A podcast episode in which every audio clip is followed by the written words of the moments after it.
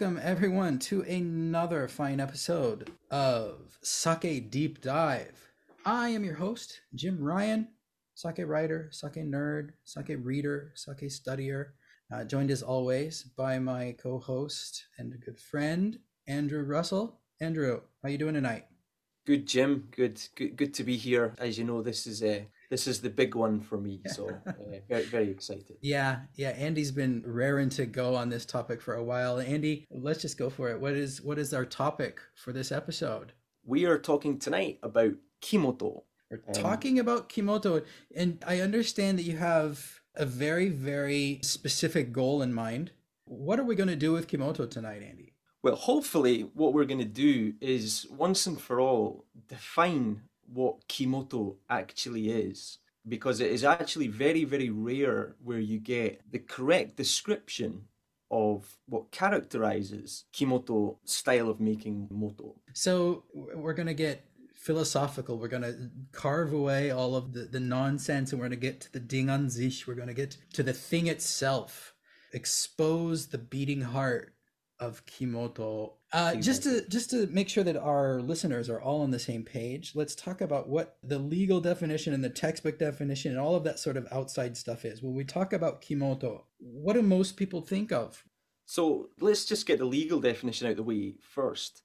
There is no legal definition for Kimoto. Yeah. The, the labeling laws are effectively no more than, than an agreement, I guess, an unwritten agreement between brewers that if you're brewing with, you know, Kimoto or Yamahai or Bodaimoto, then that's actually what you brew. With Kimoto, though, you don't always get Kimoto by the, the modern definition, I suppose. You are likely sometimes to get Yamahai. What we're actually hopefully going to talk about tonight is actually explain why they're the same thing. But starting with Kimoto, the textbook definition, you're very likely to hear about putting rice, water, and koji into a, a shallow tub, usually wooden, and two people at opposite ends are going to basically pulverize the ingredients into a puree. That is really the, the sort of poster for Kimoto. You might hear about sake being more gamey or uh, more tart more high acidity. Being honest, these are flavor profiles that you're very likely to find with Kimoto, but not not all the time.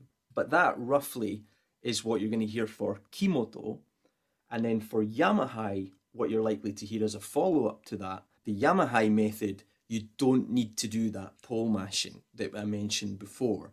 The the name comes from that. So Yamahai is short for uh, Yama Oroshi Haishi, which in Japanese means to, to, to cease the pole mashing. And that is where actually a lot of the confusion comes into this because technically that is right, that is what the name means. Right, and the Yamahai name, of course, has its own kind of baggage to it.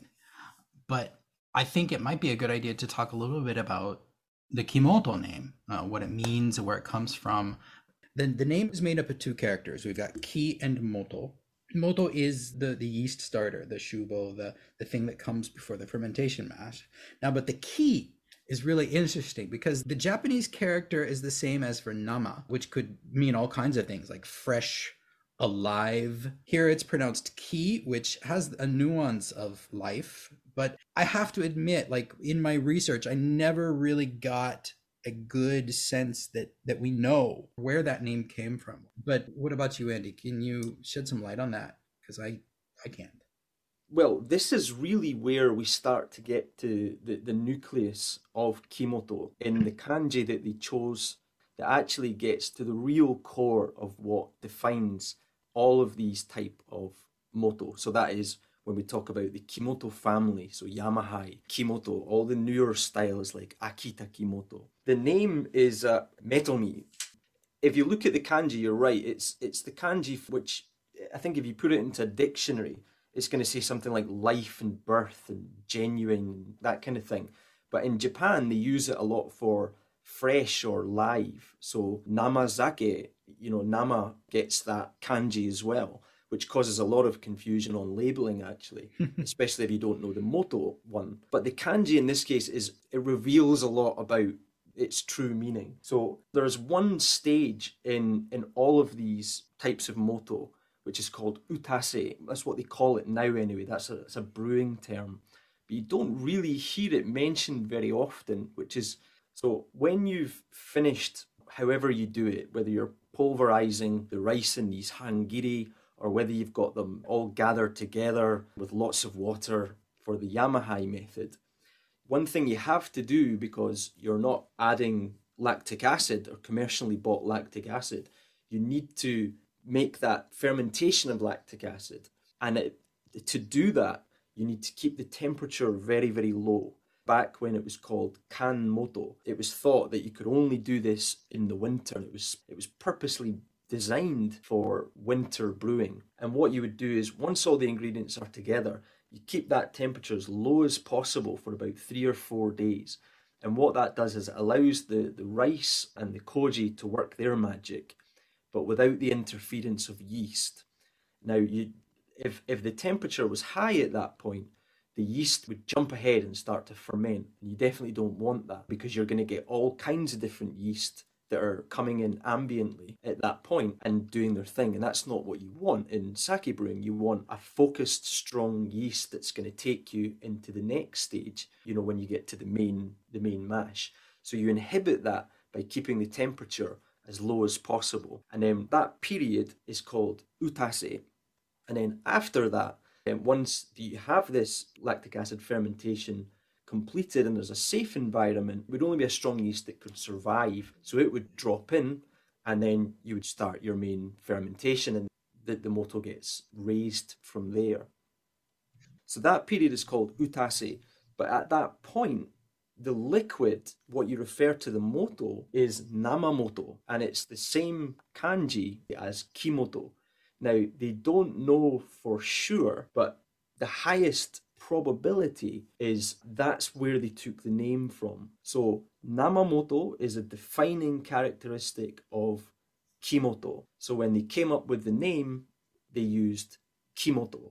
So, it's the same kanji with a different reading, essentially.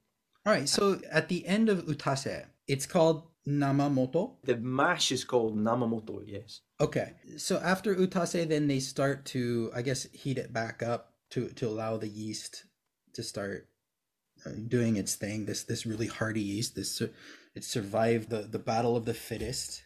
Yeah.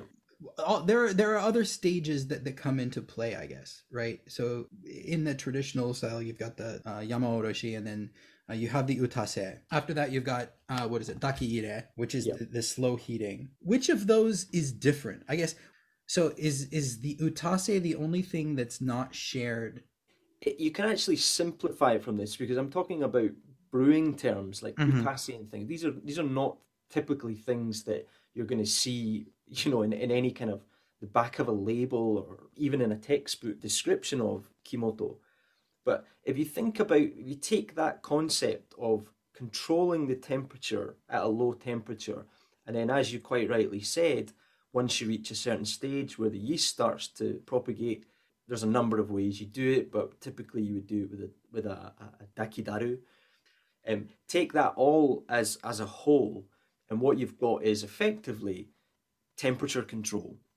Mm-hmm. Now, there there is another word for Kimoto-kei. So another word that kind of gets unofficially used, you hear it a lot more with brewers, and it's called Sodate Moto. Ah, and yeah. So, and as as you'll know, Sodate is from the verb sodaru in Japanese, which means to raise. And this is the key thing. If you take something like, well, take either of them, take Kimoto or take Yamahai, you raise that moto. You're putting the ingredients together and then you're you're raising it right the way through in, until its completion. Now you could say, well, Andy, you do the same thing with sokujo, but you don't really. You're adding in commercially bought lactic acid. But yeah. if you think of it in that way of sodaru to to raise the moto. Absolutely, sodate moto is such a descriptive term, and it and it really drives home a lot of uh, you know the the importance of this really slow methodical method. Um i and i actually honestly think that's probably a good time to to get into that right? So what is the process? How do we grow and raise and develop this moto sure it's it's a very difficult topic to to summarize because you could branch off into each little process and you know talk about that for for hours. However the purpose of Allmoto essentially is to propagate a, a healthy colony of, of yeast. The difference between Kimoto or Kimoto-kei and Sokujo is there's a lot more that you have to, to do before you can get to that stage. So essentially, first and foremost, you, you need to get a lactic bacteria fermentation. Now, without doing that, you're not going to get a healthy colony of yeasts. Full full stop. So so this is why the Kimoto or Kimoto-kei, the wider family, are kept at a low temperature early on, which is which is a, a very obvious difference between Sokujo and the other motos that we're talking about, the, the Kimoto family. And the, the reason you, you, you do that is to make sure you're not getting a yeast fermentation happening too early before that lactic bacteria has, has had a chance to get settled into the into the moto. With the lactic bacteria comes lactic acid, and the lactic acid is essential. This is what they really didn't understand back in the, the Edo period. They just knew that if you did something, then something else would happen, or hopefully it would. But essentially, the, the key thing that they didn't really understand yet was the lactic bacteria fermentation. Now, what the lactic acid does is it basically clears out all the unwanted microorganisms in the moto. And with Kimoto, you, you have to do that yourself. Now, some modern versions of Kimoto, you can actually add the lactic bacteria and you can do the lactic bacteria to lactic acid fermentation yourself. That's something that's becoming quite popular in, in these sort of more modern takes on Kimoto. But with traditional ones, you keep the temperature low, you wait for that to happen, and then only when you have a nice lactic environment will a good strong yeast be able to to survive.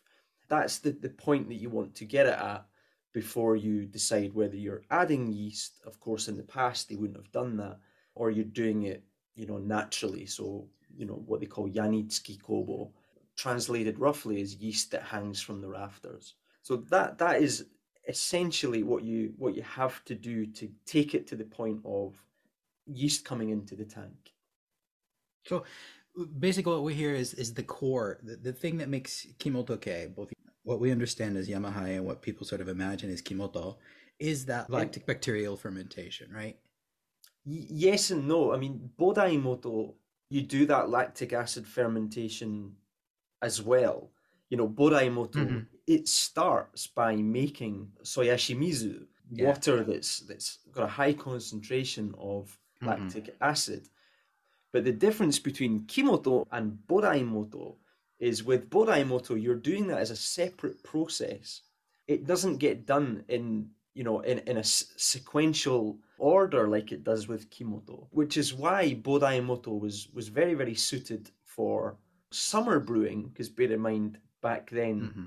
they didn't just make sake in the winter. This this this was done purely for you know laws that the, the Tokugawa shogunate introduced in the early Edo period. You know they used to brew all year round and mm-hmm. Bodaimoto was the warm weather moto. Yeah. When they when they realized that you know winter brewing was was you know be, become a thing, that's when they started to develop kimoto, what they call uh, kanzukuri. That's why they actually believed that you could only make moto in in the winter. Some people still, you know, they'll wait until the the temperatures at its coldest for the season and that's when they'll start doing it. So you don't make the lactic acid at the beginning, you do it in process and it's it's done by keeping the temperature low at first so that yeast can't jump ahead and get started because you don't want any old yeast. You want a strong yeast that's going to go forward and be able to carry a fermentation for 15 to 30 days. So you have to give that yeast, whatever it may be, the best start in life and the best environment. And how you do that is by having a lactic bacteria fermentation to make lactic acid. Okay, so then where does this uh, this yamaroshi practice of, of you know grinding the the rice to a paste with poles come from? Like, what is it? What role does that play? Um, it does play a very important one, and you have to take a little step back before that. There are processes that you do before you do the pole mashing. So the, the first one would be what they call ikimeshi. Uh, it, it translates literally as buried rice. What, what you do is when you're making conventional sokujo, you want the rice in a certain condition. That's why everything is done the way it's done. Effectively, what you're doing is when the rice comes out of the out of the rice steamer, you're looking for hard on the outside and soft on the inside. What they call gaiko nainen. It gets the rice in an optimum condition for both koji, but also for putting into to a mash to ferment away. Generally speaking, it will obviously be completely different from brewer to brewer, what they're aiming for in moisture contents and temperatures, etc. And it'll depend on what they're making as well. But generally, what they're looking for is hard on the outside, soft on the inside. With Kimoto, they do that slightly differently. They'll actually take out the rice from the rice cooker, they'll wrap it in a cloth, and then they'll leave it for several hours until it's obviously very, very cool, but also hardened on the inside and the outside. That's called ikimeshi. Now, ikimeshi helps when you're doing mototsuri or yamaroshi because it gives it that much more durability. But it's actually later where the, the, the real purpose of ikimeshi comes in. But yeah, you're right. Yamaroshi, and this is where I think some of the confusion happens with Kimoto. Yamaroshi is merely the most modern way of getting starch to sugar conversion going effectively. That is also very, very important in the process as well, obviously. Without that starch to sugar conversion, then you're you're gonna have nothing to to ferment. And Yamaroshi is one way of priming the rice to do that. Right. So what what this means is then you're actually just doing a physical kickstart to the saccharification process, which is what obviously koji is all there for, right? And I'm curious. So that process happens before lactic bacterial fermentation. So obviously that's that's what the bacteria is also fermenting at first, right? So you're preparing the road. You're you're just sort of kickstarting it. Now, Yamahai then eliminated that physical process. What's the difference there? What does Yamahai do instead of Yamaroshi? To put it in the, the simplest terms, what Yamahai does, or what defines Yamahai, is the use of water, specifically warm water, rather than that method of pole mashing. That that's where the name came from. You know, Yamahai, Yamaroshi Haishi. But that's where I think a lot of the confusion comes in. That seems to imply that Kimoto is defined by Yamaroshi, but it, it isn't. There was there was a million different ways to get that certain process. It's just one stage that's necessary to kind of kickstart that starch to sugar conversion. But one way of doing it is the Yamahai method. So it's actually easier to forget the name and think of it more as in terms of the water, the role of the water. So rather than doing the pole mashing, you're putting warmed water into the mash, which gives it that acceleration that we talked about. Yeah, and that is specifically why Yamahai is more difficult to make. There's a higher failure rate.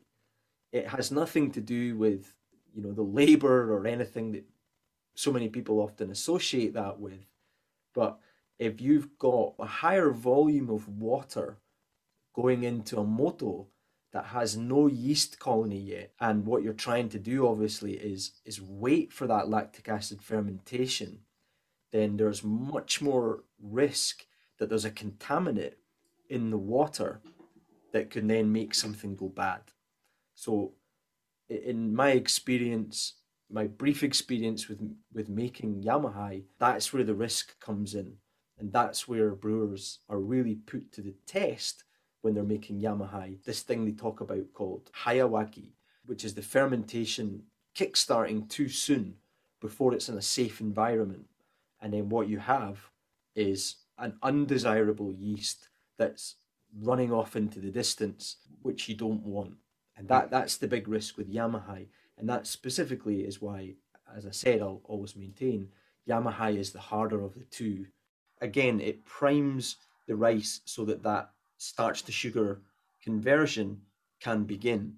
So in, in many ways, it's just another way of doing that, you know, ticking that box. This is not a simple operation. There are Mm-hmm. there are many things that you have to juggle at the same time. That's the you know the beauty of sake brewing. So yeah, that is essentially the difference between Yamahai and Kimoto. So when we were making Yamahai, are we also using Ikimeshi?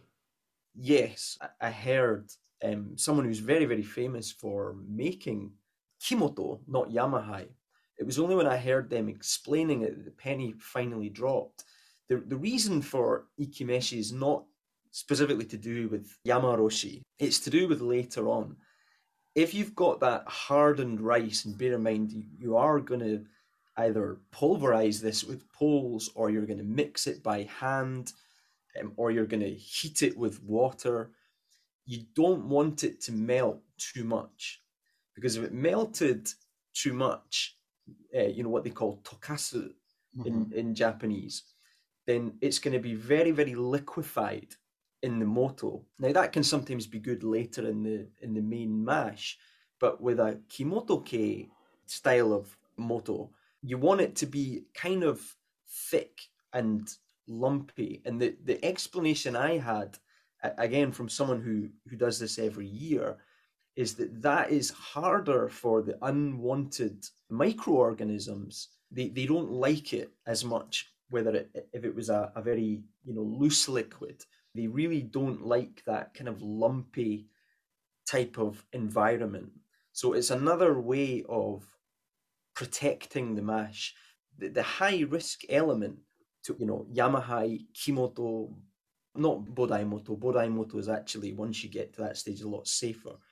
But those Kimoto-kei style moto, there is a period where they're vulnerable, that low temperature period where there isn't a healthy yeast fermentation going on. Because bear in mind, a healthy yeast fermentation, that's actually what protects the mash. When you've got that healthy colony of yeasts coming, other yeasts can't then drop in and spoil the party because there's this very, very strong dominant yeast already in there. So that's actually the reason why they do ikimeshi. That's where that sort of sodatemoto conversation comes in. Sodatemoto, you're you're raising a colony. You're raising all of these microorganisms to to ferment in the mash or in the moto, and then later in the mash. Yeah, so so that Sodatemoto to, to me is just a much more apt name for, for the Kimoto-kei family. It, it's too late now to go back and change names and things, but there does seem to be confusion that comes from the naming. I mentioned a, a while ago in a blog that I- don't know this for fact, but you could almost assume that back when that that Moto Oroshi technique was first, or Mototsuri was first discovered, people might have maybe, you know, put their nose up to it. You know, it was a fast way of making kimoto.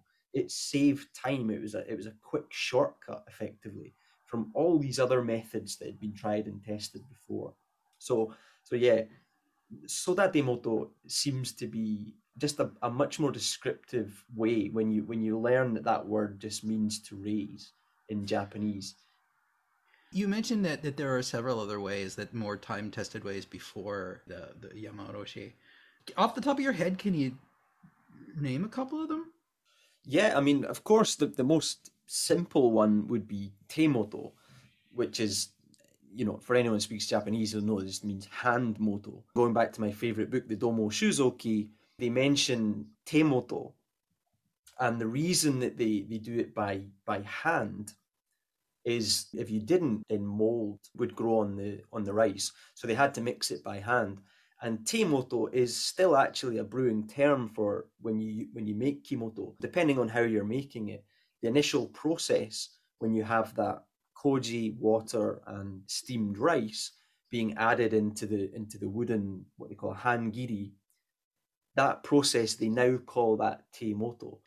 But for for another example, very interesting for where I work is there is a process called girimoto. Now, girimoto is uh, incidentally what Miura Senzaburo used in Hiroshima. And there's the old story where Miura Senzaburo wanted to, to try and replicate the great sake, the famous sake of Nada. And he actually went to Nada to learn how they were doing it. And I, I guess we can kind of extrapolate that that's where he picked up the know how to do that but they call that girimoto, and it's basically using a daki, which Jim, can you can you help me out with the translation on that? A daki daru. You're, you're talking about daki daru. Yes, daki means kind of warm, and daru is another word for cask or barrel. But these these it's basically like a, a, wooden enclosed keg. It's sealed at the top with a handle at the top, and you can fill it with hot water or cold water or even ice if you want to to help control the temperature of your your mash. Yeah, that'll do. Yeah, yeah that that's pretty pretty close. Yeah. it very important for making kimoto and, and very good that you mentioned that you can put ice and hot water in them because with kimoto-kei you tend to need both. In the early stages you're trying to keep that temperature cool. That daki is the characteristic technique, I suppose, for Girimoto. And there are actually a few breweries today. Um, one is Nihon Zakari from Nada, massive, giant brewery. I mean, one of the biggest in Japan. And if you look on their website, they have a little bit about Girimoto. And it was, I believe, don't quote me on this, but it was a Tamba Toji. It was Tamba men that, you know, first came up with Mototsuri as well, or as far as we know anyway. But yeah, Girimoto is another one where they use a daki, you know, rather than the water that you would use in Yamahai, they use a daki to to do that uh, starch to sugar fermentation. So to me, Girimoto it sounds like the bridge between mm-hmm. Kimoto and Yamahai. These are all just you know personal observations, right? But, yeah, that would be that would be to Teimoto and Girimoto. It, it the uh, the Sodatemoto term really is is is a, is a compelling one because like it, like you said you know it, it means to raise and, and it means to raise like you would raise a child or raise like you would raise a, a, something in the garden. Uh, it means to nurture nurture right? yeah. Right? So you're you're taking it from nothing and making it into something more complete, like a living creature, which is, I think, even if that wasn't how they thought of it back then, it's certainly how we kind of think of it now. It's this ecosystem where if this lactic acid fermentation is going on, there's there's all kinds of anaerobic fermentation. These bacteria are doing all kinds of things to uh, to create a, a very specific environment conducive to very very strong yeast. It's pretty amazing yeah, it's were... it's kind of it's kind of a miracle, really. I know it's not, but it. I think I described it once as it's like a Game of Thrones. you, know, you, you, you know you start these simple ingredients together, and then the kind of battle commences, and then hopefully at the end, you know, as I said, you know, it starts and one fermentation starts, and then the, the next one can't start without that one and but it ends up killing the previous one and and it kind of moves up a level and then you know hopefully at the end of it all what you have the last man standing is this healthy colony of yeast. So the the fact that brewers back in the Edo period were were able to to put all this together and not just put it all together but develop it without any kind of understanding of what was going on, all the microorganisms that were battling it out before their eyes, is nothing short of staggering, to be honest. And and surely one of the most appealing things to to sake brewers that they get to, you know, as you say, they get to a chance to raise one of these things. So. Ah, fantastic, fantastic stuff. So, and of course, the story does not end with Sokujo. We have an incredible variety of sake brewed using this namamoto, this kimoto. What I found uh, utterly fascinating is this sort of this conventional wisdom about it that kimoto ke creates these really acidic, full, wild, funky flavors. I don't want to say it's wrong, but it's just a really, really small part of the picture. Modern kimoto development has been so wild and diverse. There's there's all kinds of stuff going on. It really is problematic to try and define Kimoto or Yamahai or whatever. I mean, hopefully we've given it our best shot so far.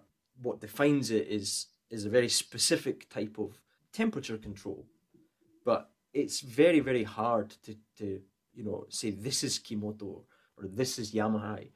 There are some very very experienced brewers that would say no, that is not what Kimoto means and when you talk about high acidity or this kind of real sourness and what have you. Yes, it's often the case, but that's not what they were trying to do back in the Edo period. That's not what the, the goal was for these brewers. They weren't trying to make a style, they were simply trying to make a, a vigorous fermentation that wouldn't spoil. The, the spoilage rate back in those days was incredibly high.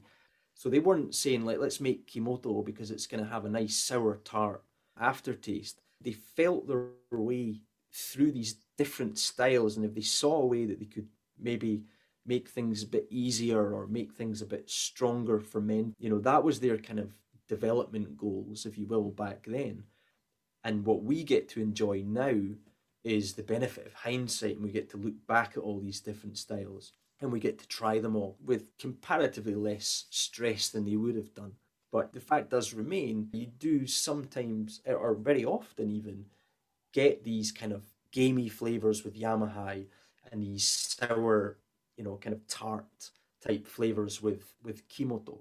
So there is some truth in all that, but it is just too broad to, to try and define them all as is something as simple, you know, one one or two adjectives. Right.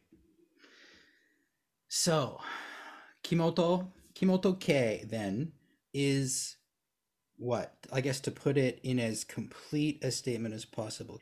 A Kimoto-kei sake is made with a starter mash that uh, nurtures the natural growth of bacteria for lactic acid and anaerobic fermentation through strict temperature control prior to yeast fermentation?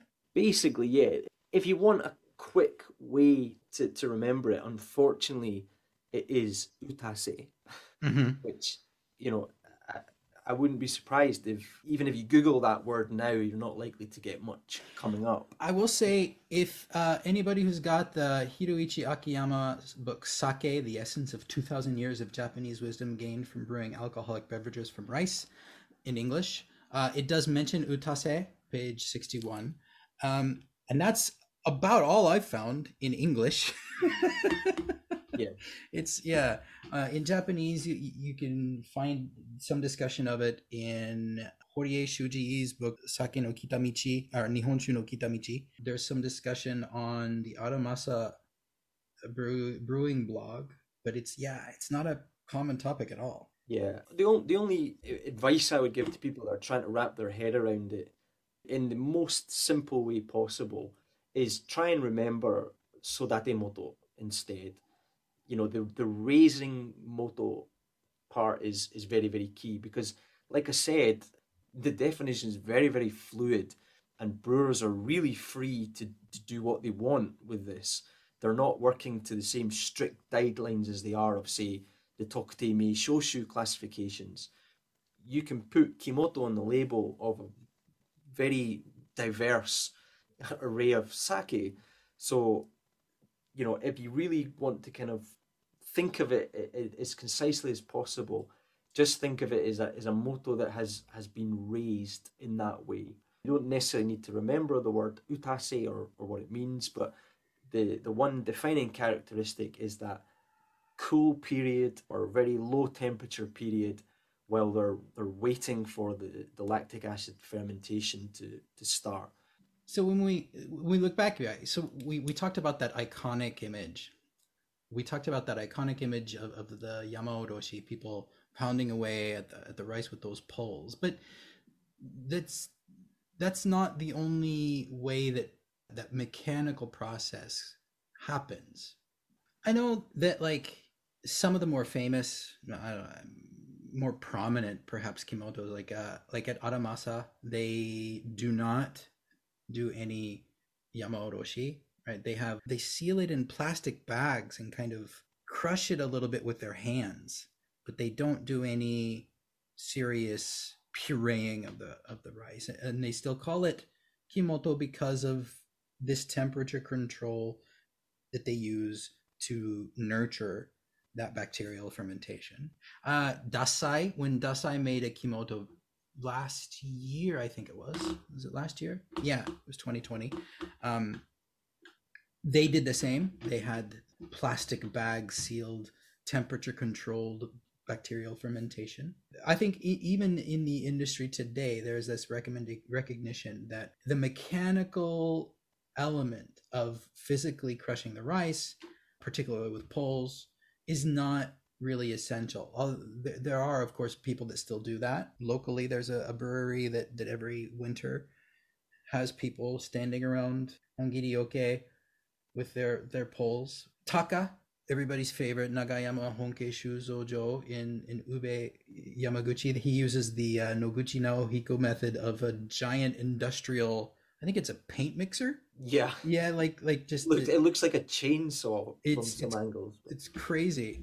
So this idea that that you have to follow this one physical method is it's not really uh, representative of the style. Yeah, th- this is where the lines are very much blurred nowadays because what you mentioned there about aramasa, I actually think that's a fantastic way of doing it putting them in a, a sealed bag. They wouldn't have thought to do that back then, of course. But what, what you're doing is you're you're effectively giving it this closed environment to to do the essential part of starch to sugar conversion, but you're not letting anything else come in. So I guess the lactic acid germs, I suppose, the uh, new kin will come from the, the koji, but there'll be no nothing else coming in from outside yeah, it's definitely a, a, a much more controlled way of encouraging that that vital bacterial fermentation.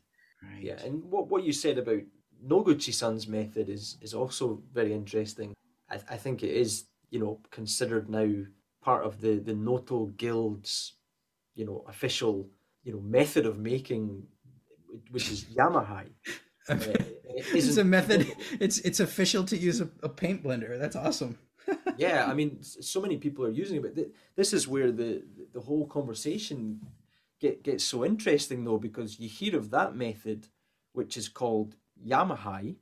They don't call that Kimoto, and then you hear of, and what you have up in Akita Prefecture, which they call Akita Kimoto, also uses one of these big drills to to the tank. And actually, you look at the process and it's very very similar to Yamahai, not Kimoto. So you know I think that tells you enough about you know you look at these two methods that that the lines are so blurred on what this is. If you really set out to buy a bottle of Kimoto, you need to keep in mind, especially nowadays, and especially with these very creative brewers, you know, really pushing the boundaries of blending old methods with state of the art methods that what you're actually getting could be something completely different from the, the image in your head of traditional brewers singing along in pairs, you know, ramming the rice and koji together in, in a wooden tub. The, the possibility is it was, you know, made in a, a small steel tank with, like as you said, a handheld drill. You just mentioned there that so for example the the Akita Kimoto is actually made in a process more similar to Yamahai. Can you can you kind of eliminate that? What is what are some differences in the process? Well, I hesitate and... slightly yeah. because I'm not I'm not fully aware of how they do it, but I saw a promotional video, I guess, from one of the brewers, and at the time it struck me as very Yamahai esque. So the fact that uh, once they've steamed the rice, it gets put straight into to a stainless steel tank, and from Mhm. that point, that's when they start the pneumatic drills, and that's when their temperature control starts. And really, as I said, what what kind of separates Yamahai from Kimoto is not the Yamaoroshi Haishi. It's the use of water, high amounts of water Okay. to warm up the, the- the, the mash. And that, without knowing the full details at the top of my head, that sort of struck a chord with me with Akita Kimoto. It just seemed like it was more along the lines of Yamahai than traditional Kimoto. Um, but I could be could be wrong on that. All right, so Andy, let's get to the most important point. What what is your recommended Kimoto sake? Well, th- this one again was was a kind of no brainer for me. This was the first one that I considered, and I didn't consider any any others. My recommendation would be Tamagawa Konotori Muroka Genshu, and it's very important to mention the Muroka Nama because there are two versions of of this. Firstly, Konotori means uh, Oriental stork. It's a very, very large bird that inhabits the very northern region of the Tango Peninsula where Tamagawa is and into Hyogo Prefecture as well. And it's made with, a, I believe, an organic rice strain. eh, sorry, organic rice that it's kinder to the, the, the frogs, the newts that this Ah, bird feeds on. Hence the name, it got the, the Konotori name. But the it is Kimoto, although I'm not sure what method of Kimoto it is. Certainly, I've never seen any images of the brewers in Tamagawa doing moto oroshi. So maybe it isn't moto oroshi. I honestly don't know. Regardless, the sake is absolutely fantastic, and I, for me, that is the perfect representation of Kimoto sake. It it's hard to describe. It's really sour, but in a good way. Mm-hmm. So it's sour and dry, and very very big boned. So the the Namagenshu, the, the two versions that they have, they have a kind of literally watered down version, I think, that is about sixteen percent ABV. The the Muroka Namagenshu is the, the the real deal though. I think it's about twenty two percent ABV Just at that legal limit there. It's just at the legal limit. Yeah, every year it's like twenty one to twenty two, so it is it's just makes the cut for being seishu, but it is just fantastic. Um, is everything you want from a kimoto. Very very versatile, brilliant with food. You can you can have it you know equally as enjoyably at very very high temperatures or nice and chilled. It's good on the rocks because it's very very high alcohol content. Um, just just a superb sake, and for me, anyone that wants to know what Kimoto can taste like, then then that would be my recommendation. Awesome. I uh, I had to really think twice for this time because I don't want people to, to actually start thinking that Gokyo is paying me, although Gokyo Junmai Kimoto Kyo Kishikomi is an excellent sake. I am going to go with another Yamaguchi brewery that does do Yama Oroshi, Nakashimaya Shuzojo in Shunan City. I have mentioned them before. But they have a sub label specifically for Kimoto. They have three sake in that uh, range. It is the Kane Naka range. It has a very, very distinct label. There's a, I don't even know how to call like a half square, like a the top bar and right side bar of a square, and inside that is the Japanese character for Naka, Kane Naka. And uh, I recommend the uh, Kimoto Junmai Karakuchi. It's a black label. It is bulletproof. Like it is, um, it's the kind of sake that like you feel like you could leave it under your refrigerator for a year and bring it out and it just hasn't done anything like it's still as as robust and exciting as it was when you put it under there it, it, it is a dry sake and when you heat it up it's it's like angels descending from heaven and and painting your palate with a beautiful beautiful rich flavorful brush so yeah Well, this is... this is interesting, Jim, because sorry, break from form. We normally wrap it up after Yeah. we've given our recommendations, but but that's one common feature then between the two of them. They are extreme. They're both extremely robust. I should have mentioned that in in my description. The you know the fact that it's uh, Muroka Namagenshu, this is unpasteurized sake. When you buy it, it's two years aged, so unpasteurized for a whole two years. I buy a bottle of this stuff every year, and I never put it in the fridge. And my last bottle was an isshobin, and I had quite a lot of other sake at the time, so it was open for about I think six months, unrefrigerated, and it just got better and better. So, you know, when you said robust, maybe this is a take-home characteristic that we can say about about Kimoto that typically they, they do tend to be drier. And I think that's got something to do with the, the very robust fermentation of the moto. But they also do say that Kimoto yeast is strong as well because of what it goes through to, to get there compared to, say, Sokujo, which is a much easier, you know, a much easier ride, if you will, than Kimoto does. So yeah, dry, typ- maybe typically drier and a lot more robust than Sokujo method. Right. So, yeah, in addition to that takeaway, I, I think it's probably a good idea to go ahead and reiterate that this core um, that we discussed of what makes Kimoto Kimoto and what makes Yamahai Kimoto is the raising of bacterial fermentation before yeast fermentation through strict temperature control. It's colder in Kimoto, it's warmer in Yamahai, but they both are aiming at the same thing to create that bacterial environment that is uh, more conducive to hearty yeast fermentation. They get that right, Andy? That's yeah, that's you passed the test. Thank you very much. All right, so that's it for this episode of Sake Deep Dive. Thank you so much for listening. And if you like what you heard, please do leave us a review. Tell your friends all about us. Uh, check out our other stuff. You can find me, Jim Rion, on Twitter at Jim underscore D underscore Rion. That's R I O N.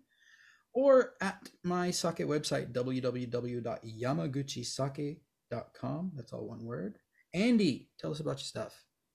You can find me at my website, www.originsake.com. And there is a contact page, and there's also links to my various social media channels as well. We also do have a website at www.sakedeepdive.com where you can download episodes, find uh, links to your favorite podcast server, and contact us. You can contact us with all kinds of things questions, recommendations, uh, complaints. I prefer not, but hey, if you've got it, go ahead and share it. Please feel free to email us. And kampai. Kampai.